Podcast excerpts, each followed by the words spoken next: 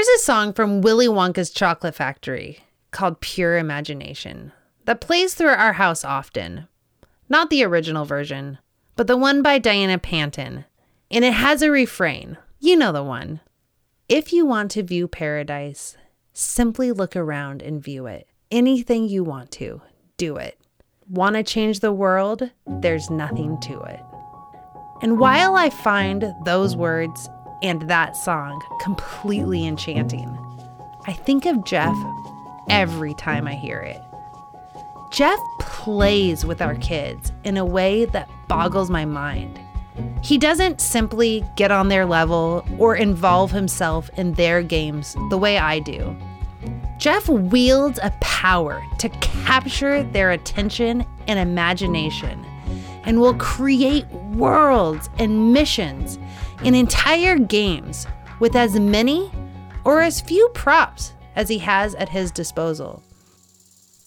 I will watch in awe as Jeff opens his eyes in shock and informs Oliver that there is a purple dragon behind him. And when Oliver whips around to look, somehow Oliver too sees this giant, majestic beast. They will then go on a dragon hunt, only to discover that the dragon is actually friendly, but needs their help to finish his expedition. Turns out, this purple dragon can also shrink down to a size that can fit perfectly on a three year old's shoulder, and actually prefers to travel by shoulder. So off they go to complete the quest, sure to be filled with many obstacles and other magical beasts.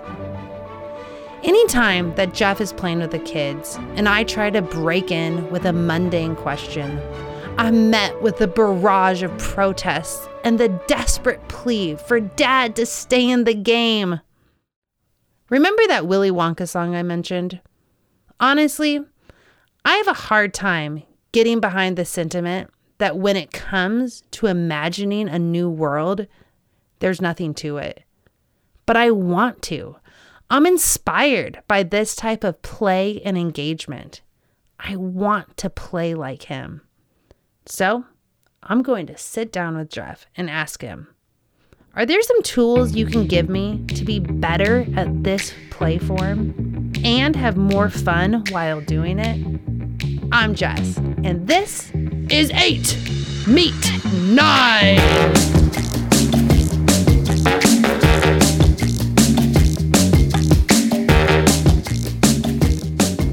One of the things that I see you do so well is playing with our kids. I feel like you kind of span the whole spectrum. I watch you play with action figures, whether it be Transformers or like Mario toys, and you're each kind of taking control of a character and a scene is played out. And you have to attack the Decepticons or get Bowser, you know, or I I watch you guys have props like you have swords or you have a cardboard mm-hmm. box and then Yeah. you need to capture this and when i try to recreate that Yeah.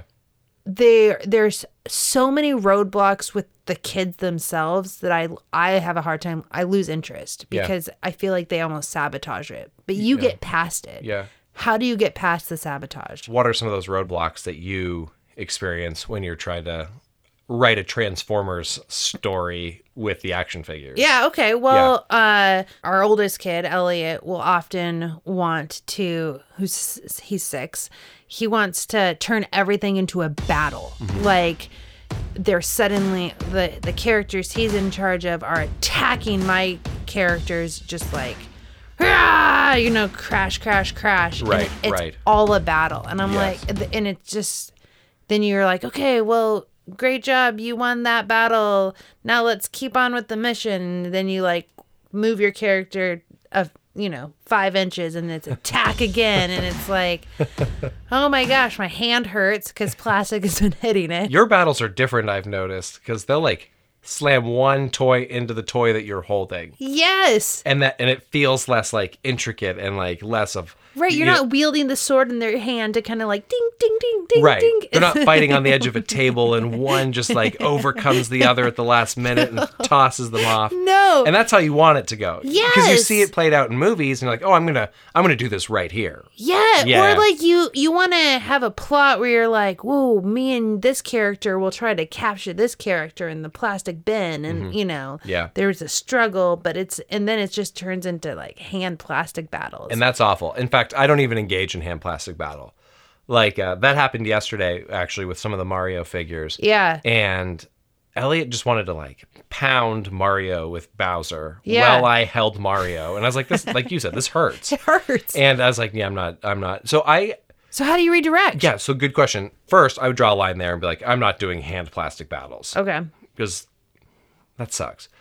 The other thing is, with Elliot, I established sort of the rules of imaginative play in his brain when he was much younger. Oh. Right? Like that's something that I started with early. yes. Like I was oh, buying him Ninja Turtles yes. super early. when he was two. right. I think he got his first Transformer when he was like two years old, like Yeah. age Yeah, range. between two and three. Um, and so imaginative play, I think, is something that he's tied to me. And I want to unpack that a little bit later about sort of the implications of being not the only parent, Yeah, yeah, but, no, yeah. but the default parent for imaginative Yeah. play. But some of the rules that we that I set up during that sort of establishment period um, were one like voices are really useful for directing the narrative. And so Oh. you, you hear Elliot and I like using like our Megatron Yeah, voice yes. or our like Leonardo voice Right. Oh my. Yes. um, or our wizard voice, like we've been wizards the last couple days Can I- outside. Can I, just hear a little wizard sample? Um, Elliot, the black dragon, is turning all of the elves into his army, and and and so he knows that when that's coming at him, he knows to respond. When it comes to action figures, you're able to pivot around action figures. Yeah. So if something is getting too violent in my hand, too plastic violent in my Yeah. hand, I can immediately introduce another character using another voice and not redirect him, Elliot, necessarily, but redirect the, the plot. players or the like I'd say players or the toys that he's in charge of. Oh, because say Oh, in this hand, I don't know, Megatronus or Shredder, pick your bad guy, is just blasting Bumblebee or Leonardo. You can introduce over in another hand, you know, Donatello or something else, bring them in, and then Elliot is able he'll he'll redirect over there. And then just by virtue of redirecting, that becomes a more dialogue intense bit of imaginary play. And you've now circumvented the hand bashing Okay. and and that is you know specifically for action figure Yeah. play yeah Do you find that that also happens in play? I find it happens in play with when there are no characters involved, but you're like using just your imagination outside, Right. Where it suddenly attack dad, yep everyone attack dad, and it just uh, or jump on your leg and try to get you down, and you're like, I didn't want this to just become like a wrestle sesh. that yeah i think that's a really good question and i think what what we've done um elliot oliver you of course now are Yeah. involved uh and amelia is involved is we kind of have like those those wrestling sessions Yeah, we do. and those are those are those are imaginative play but they haven't we like named them as a family we're like you know El- elliot or oliver will run over and be like hey dad can we play good guy bad guy Right. and it's like good guy bad guy but you, you say it like one word like you know what i mean Good guy, bad guy. yeah dad can we play good guy bad guy there's like barely any syllables in there you know um and so i think they know wrestling is reserved for good guy bad guy Yeah. um, it doesn't happen when we're wandering through the yard hunting some invisible dragon. yeah. So that's that's sort of nice. Like we've compartmentalized good guy, bad guy. Yeah. Um, the other thing that's also really useful for for sort of a theme that I'm seeing in in these questions is conflict and violence is fine, but sometimes my hand hurts because I'm being pounded, and also I don't want to be attacked all the time. Like, how do we do imaginative play with boys and have them not just always want to like war with us? Yes. Um, the other thing that was really useful is I taught Elliot to break the fourth wall pretty early. Yeah. And so like and it's so funny. Like Explain um, what the fourth wall is. so like, you know, so here we are engaged in some fantasy quest yeah. or in some, you know, robot planet and then that's where the narrative's taking place. Sometimes we need to interrupt the narrative, have a conversation with each other on like a human to human level Like about the story. Yeah, Yeah. like dad to Elliot so we can kind of plan where we're going next and then go back. And so And he's comfortable with that. Right, but he knows it happens, and he'll be like, "No, Dad." Like, like sometimes I'll break the fourth wall and stay in character, and he'll be like, "No, use your real voice." and like he, like I can't. Yeah. and so he he's yeah. got to this place where we've we've practiced sort of breaking the fourth wall, coming together, having a, a you know a figurative huddle about the story, and then going back to the story. Yeah. Um, and so I think that's something that you could definitely Okay. try to Yeah. employ is is like breaking the fourth wall with Elliot, not in a disciplinary way. Yeah. But because like don't talk about like you're hurting my hand, but rather like talk about the story oh. and the course of the action. Talk about what you want and not what you right. don't want. And you're right in terms of the story Right. elements, and then re-engage. Um, see and so that. to just break the fourth wall, just for like, hey, don't hit my hand, you know, just for some type of uh, indictment or whatever. Yeah. like that's no fun. It and is they're no gonna, fun. And they're going to lose interest, and it sucks as a parent having Yeah. to deliver that. Right. So, so those I think would be uh, a, a couple ways, at least in, in terms of imaginary play or, or, or imaginative play, that I've been able to help sort of sort of manage this within the course of the family. Yeah. Um, So when when things are getting to a point where I'm not seeing the way out, I tend to say, "Hey guys, this is fun. I'm done playing. I'm going to, you know, I'm going to go do a task that I was going to do." I just kind Sure. of shut it down because Yeah. I don't know how to get it back on track. yeah, And that's at like often the 10 or 15 minute mark for me. Yeah. And I see you playing for so much longer Yeah. than that Yeah. with them on these quests, whether it or whether it be outside or inside. And so I assume that you either don't hit a wall or you feel like you hit the wall and you choose to keep going. Do you feel like you hit a wall and decide, I want to keep going because I want their play experience to be longer? Or do you stop when you hit your wall? I mean both, kind of all of the above. I think my play, say Transformers, since, since that has been like the largest amount of Yeah. imaginary play we've had. When it comes to that type of play, it takes a lot for me to to buy in initially. Okay. And so what I mean by that is like they'll be like, "Hey dad, can you play Transformers?" And in my mind, I know I'm like this is going to be a 45 minute to 60 minute commitment. Like we are going to write a 60 minute story and act it out and play it out. And we tend to get lost in the imagination. Yeah. So I don't think I have like a barrier once I'm in, but at the same time I'm like, do I have an hour to play Transformers right now? because it's not going to last 15 minutes and it's not going to last 10 minutes. So that that is something that I consider at the outset. So I guess your answer to that is you play for as long as your threshold lets you and Right. you don't push beyond it. Right. So so you don't walk into it going, I would like to play with them for an hour. You go, I know I'm going to want to play with them for an hour. No, I do both. And and I do I do that even now. Imaginative play is exhausting because it's like simultaneous creation Yeah. and there's there's like a sort of a natural aversion to to that.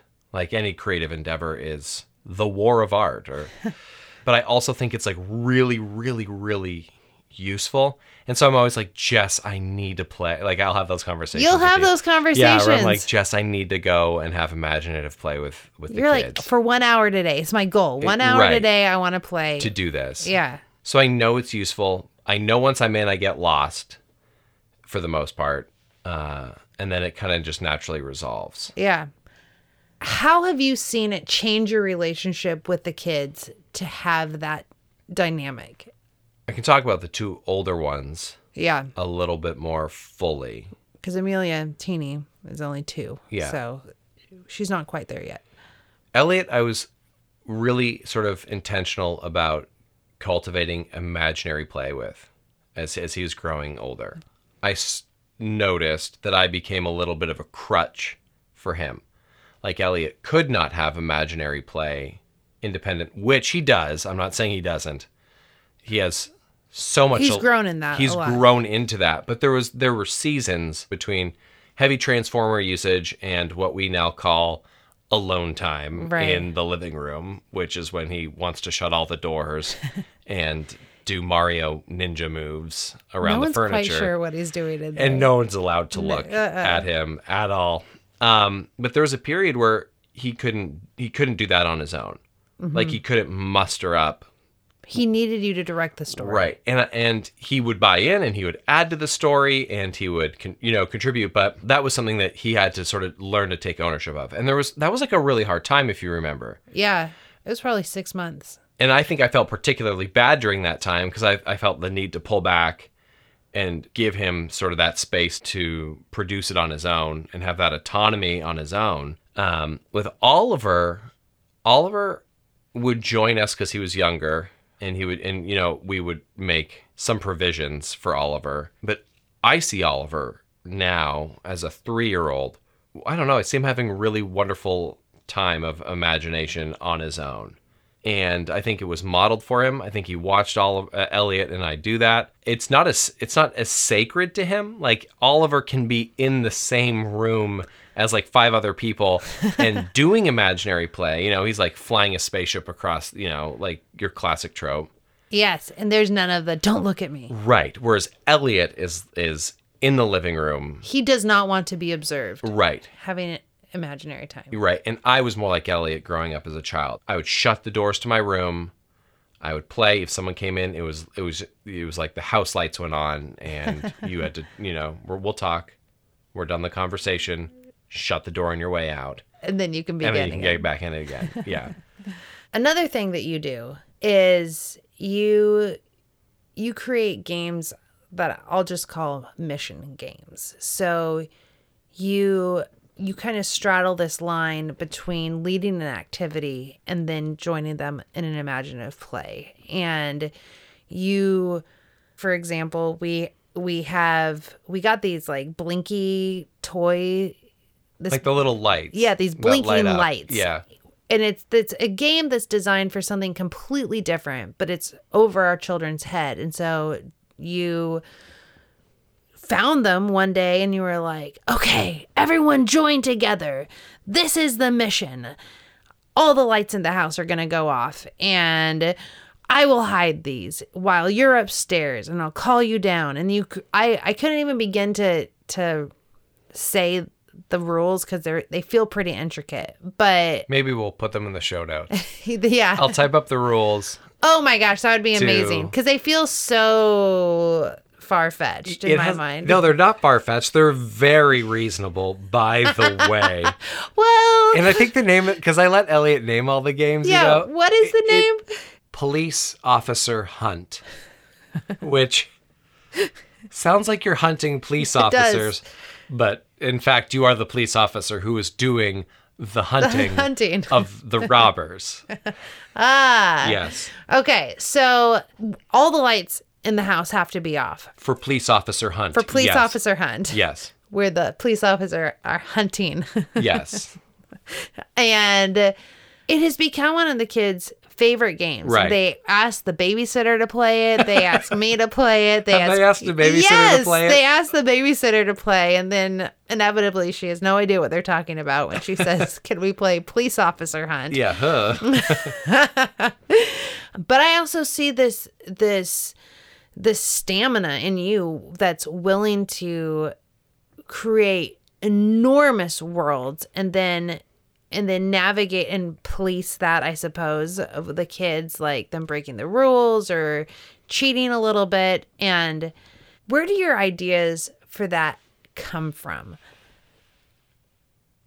Yeah. Okay. So, so the the category of mission games, you know, police officer hunt is one we made up, um, or watchtower, Yeah. Where I'm up on, you know, the second floor of the house with a flashlight at night and they're running The through the, yard kids are outside. This is an inside outside game. Right, right. They're running through the yard and trying to get from one side of the yard to the other without being spotted. Like, so Watchtower, I'm going to start there because I feel like that's like the uh the embryo of of all these ideas. Okay. Um and really I remember sort of my dad playing games like that with me Oh, in our backyard when we were growing up. So he would get to a high point in the backyard like on a wall or on the roof or something with a flashlight Yeah. and we'd have we would effectively play that. Um, so I remember having a ton of fun as a kid doing that, and so there's there's another reoccurring theme. Like as a kid, I had incredible imagination time. I want to give that to my kids. As a kid, I remember my dad playing these mission games. Yeah. I want to give that to my kids. That's something that I think I'm kind of on the lookout for because I enjoyed it so much as a kid.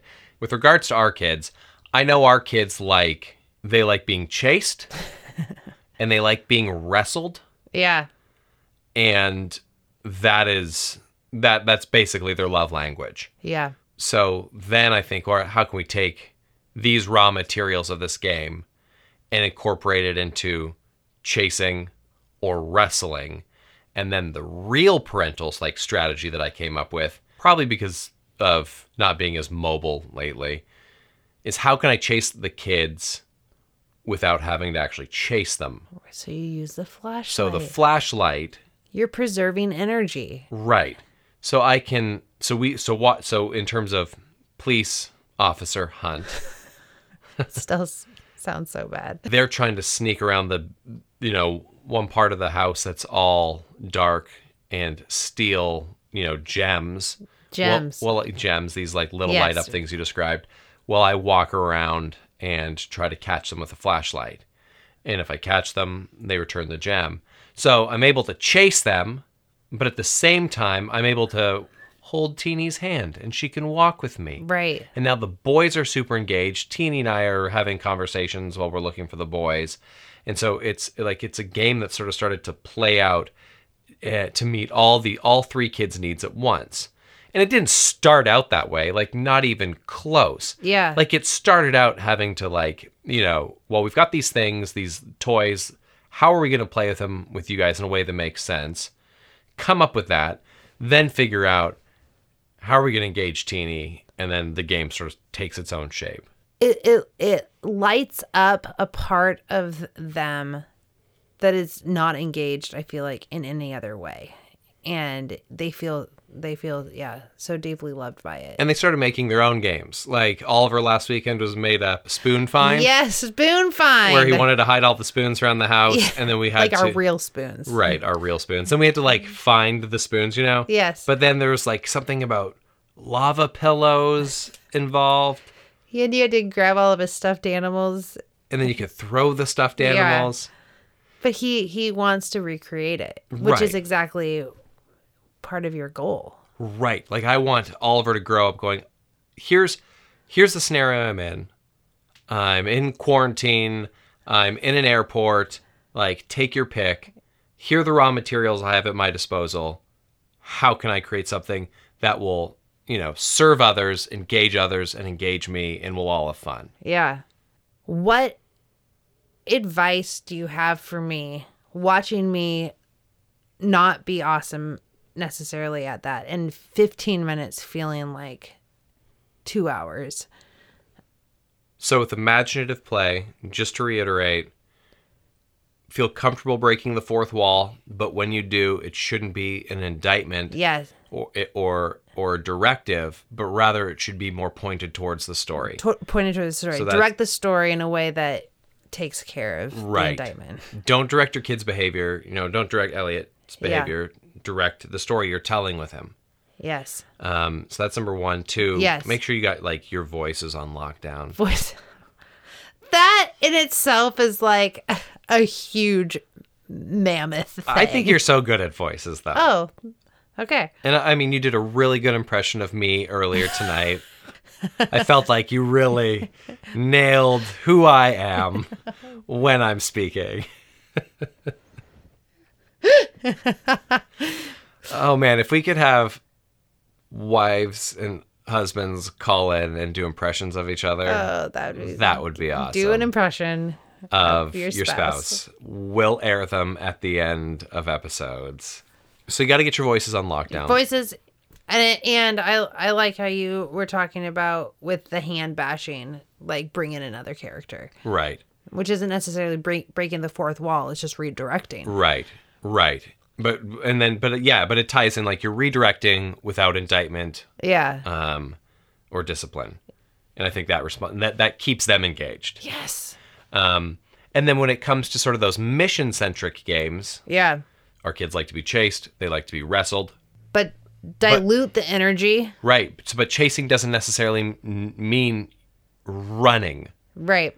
I, I I try to think of like ways that we can chase the kids.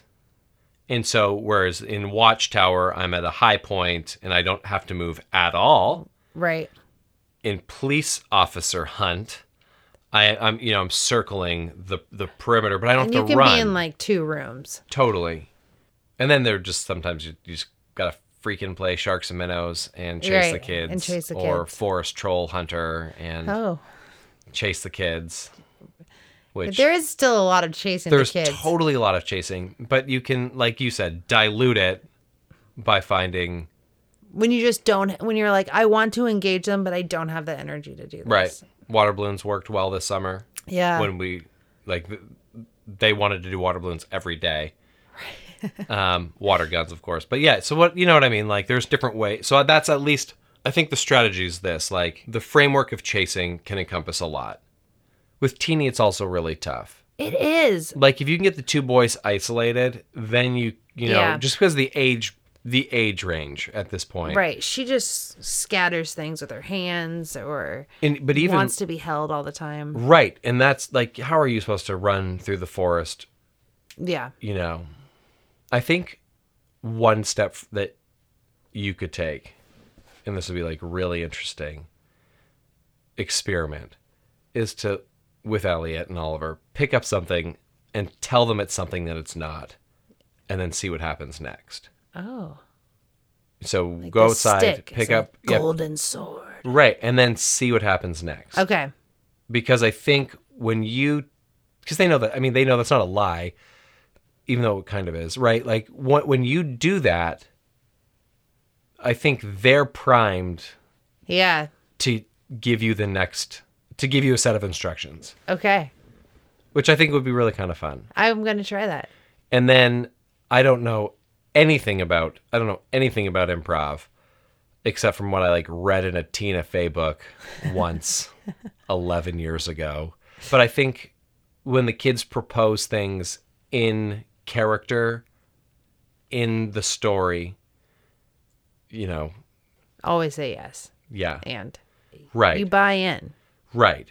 And I mean, yesterday, for instance, we were playing that wizard game, which just involved us walking around the backyard with sticks, shooting lightning at dragons. And Just. yeah, and Elliot wanted my staff and Oliver's staff. And I said no. And then we like broke the fourth wall. We got into this sort of like power struggle, you know, between a almost 6-year-old and his father and we're like arguing about why I'm not going to give him my stick and why I won't let Oliver. And in my mind, I'm just like, saw this moment where I, I thought he was going to sabotage the game.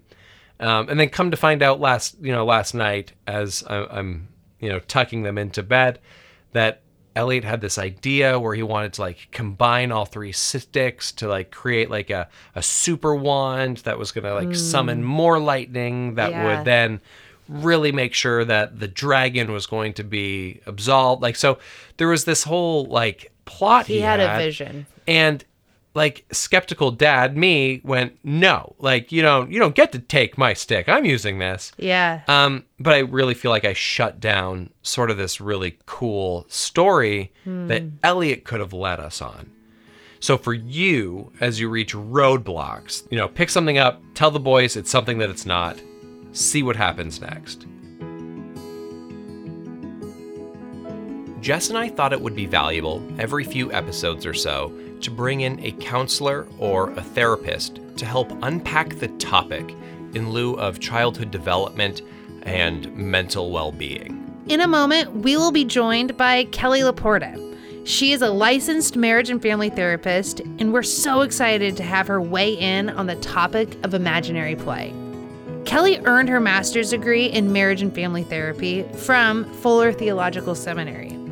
Kelly has training in emotionally focused therapy, cognitive behavioral therapy, and organic intelligence. She currently works in a private practice as a licensed marriage and family therapist in Scottsdale, Arizona. Here is part of our conversation with Kelly. The one thing that I, I have seen with play is that it will get kids to also open up about things that they wouldn't normally open up with. And this is for older kids. So maybe older than Selah, my daughter, who's two and a half, but maybe for like eight or nine year olds. Um, okay. It, you can kind of get into their world on a different level.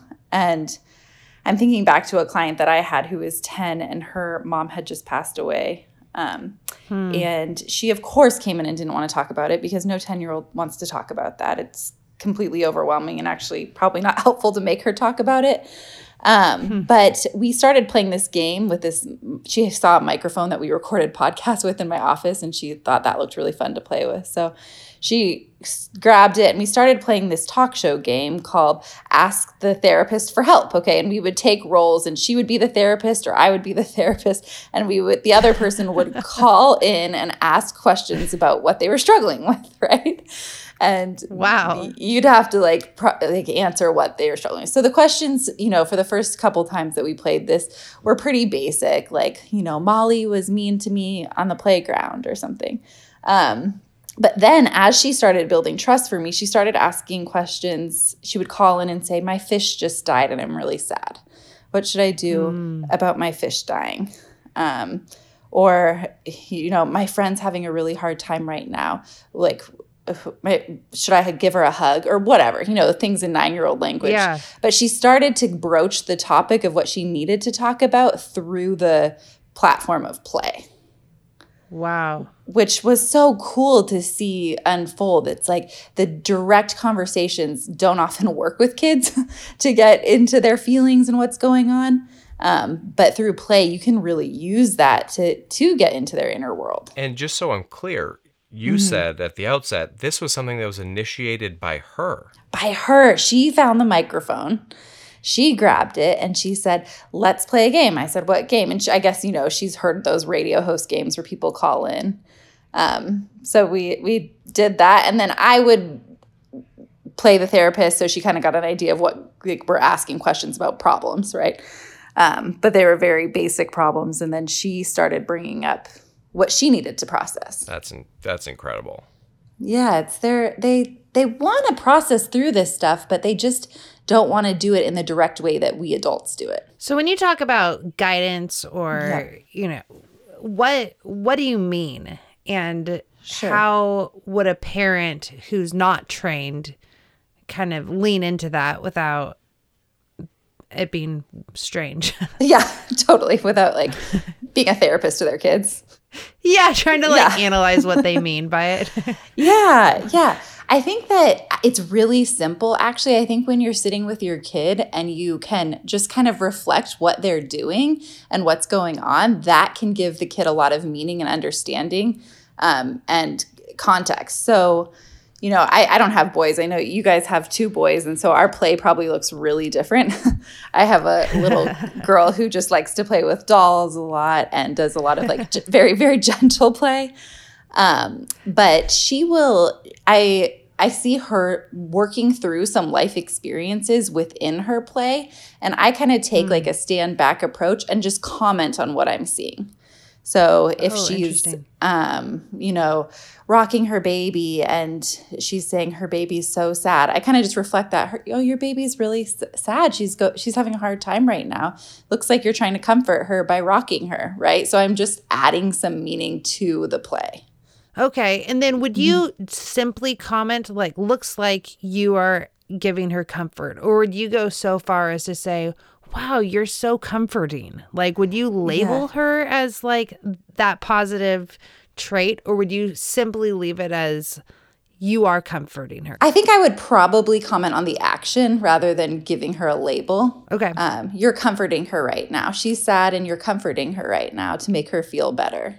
One thing I've noticed happen in the past week is actually, this probably happened two weeks ago before the Corona stuff really got crazy, but um, we were starting to take her to the gym and trying to get her used to our gym daycare. And she was having a really hard time with it because it was a new gym and she didn't know anybody. And it was just a, a totally novel experience for her. And so we had a few days and a few rough times where she would cry when we dropped her off. And, you know, of course, she would rebound and be okay. But I noticed for about a week that most, I'd say like 80% of her play was surrounding this particular experience. So Wow. we would go, you know, be sitting in her room, maybe we'd be playing a puzzle, and she would stand up and grab her backpack and her play keys and walk out of the room and say, Bye, mom, I'm leaving. And she says, I love you. I'll be back later. And I said, Okay, you're coming. I said, Okay, you're com- so you're coming back? And she goes, Yes. And then she goes, Mama, be sad. Um, so I would, of course, like, have to put on like my pout face and get really sad and say, "Oh, this is hard. I, I really, I really miss you when you leave. I have a hard time when you leave." And she goes, "Okay, love you. Have fun." okay. Um, and then she'd step out of the room, shut the door, and about two minutes later, she'd come in and she'd exclaim, "I'm back! I always come back. Did you have fun?" Like she was Oh. literally playing out the same experience. And I just let this happen over and over and over again. And I noticed as the week went on that her times with the drop off at the gym actually became a lot easier. Wow. So it's it's just pretty fascinating how they need to play to work out their internal feelings in the same way that like we would do that by talking to our spouse or talking to a therapist or a friend. Wow. So it's interesting. It sounds like Selah in this, you know, story that she's recreating is assuming the role of of you as the mother, Yes. and then and and so she's in a way like cultivating empathy both Yes. for you and cultivating empathy in you. Like, hey, mom, be sad. I need you to be em- you like Yes. put yourself in my shoes, so to speak. Yes, yes, yes. That's a, a great way to look at it. You know, I didn't even think about the fact that she's also putting me in that place to cultivate my empathy. Um, but you're absolutely right. When kids do engage in this kind of play, I mean, that's one of the main benefits is that they are literally putting themselves in someone else's shoes in imaginary play. And so there's no other option than to take on another understanding of what another character might be feeling. I have one more question. Sure. Um, because we have boys, a lot Yeah. of the the play that we do with them is action based. Okay. you know, you're going on a quest, you're doing this. There's not a lot of emotions or even there's not a lot of verbal conflict Yeah. of working out a problem. It's often like phys- you know, like physical mm-hmm. conflict. Mm-hmm. Would it be a, beneficial to possibly in this imaginative world that we're in start having verbal conflicts or you know like working out problems or or is it okay just to be like yeah we're battling all the time Yeah, I mean, I think that you can kind of follow the kids' lead. Like, I, I'm a pretty firm believer that we just kind of have the resources within us and we're working out what we need to be working out at the time. Um, if you wanted to, maybe after the play, you could like sit down and and say like, what was your favorite part of that play, or what did you like about that, or what was what do you think that guy was feeling in that moment? You, you know, you could kind of eh, prompt some of those conversations. But as far as in the moment, if they're having fun, I would just trust that they are doing what they need to be doing.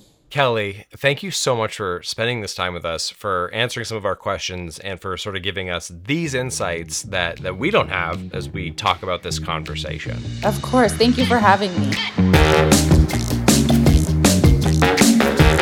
There was so much valuable conversation there. Yes, and you know, it's a shame that we only have 40 minutes. We, we just simply can't publish the whole interview. Could, could we? But it was so good. Hmm. Hmm. So, how about this? Let's take that interview and let's publish it as like a, a mini bridge in betweener episode. Oh, so if someone wanted to hear the whole conversation, all they do have to do is like click another button. Yeah, like maybe hit next, and th- and then they could hear it. Ding! Perfect. Well, guys, uh, I'm Jeff. I'm Jess. And we're 8 Meet 9. Thank you so much for listening to this episode. You can find 8 Meet 9 content. You can connect with us at 8meet9.com. Search for our podcast in your favorite podcast platform. Be sure to leave a review. And you can also find us on Instagram. My Instagram handle is the Pacific North Jess. But instead of spaces between the words, there are periods. So it goes something like the dot Pacific dot North dot Jess. No dot. No dot at the end. Um, we will continue to reiterate those dots It's not a gold idea, it's a silver. in our in our long-standing quest to find the real Pacific North Jess without the dots. Uh, it, it has come up fruitless, but uh, but alas, we will find her and we will commandeer that handle. We'll buy it from her. No, we'll With our- buy it from her. Oh, What are we gonna? with our guns.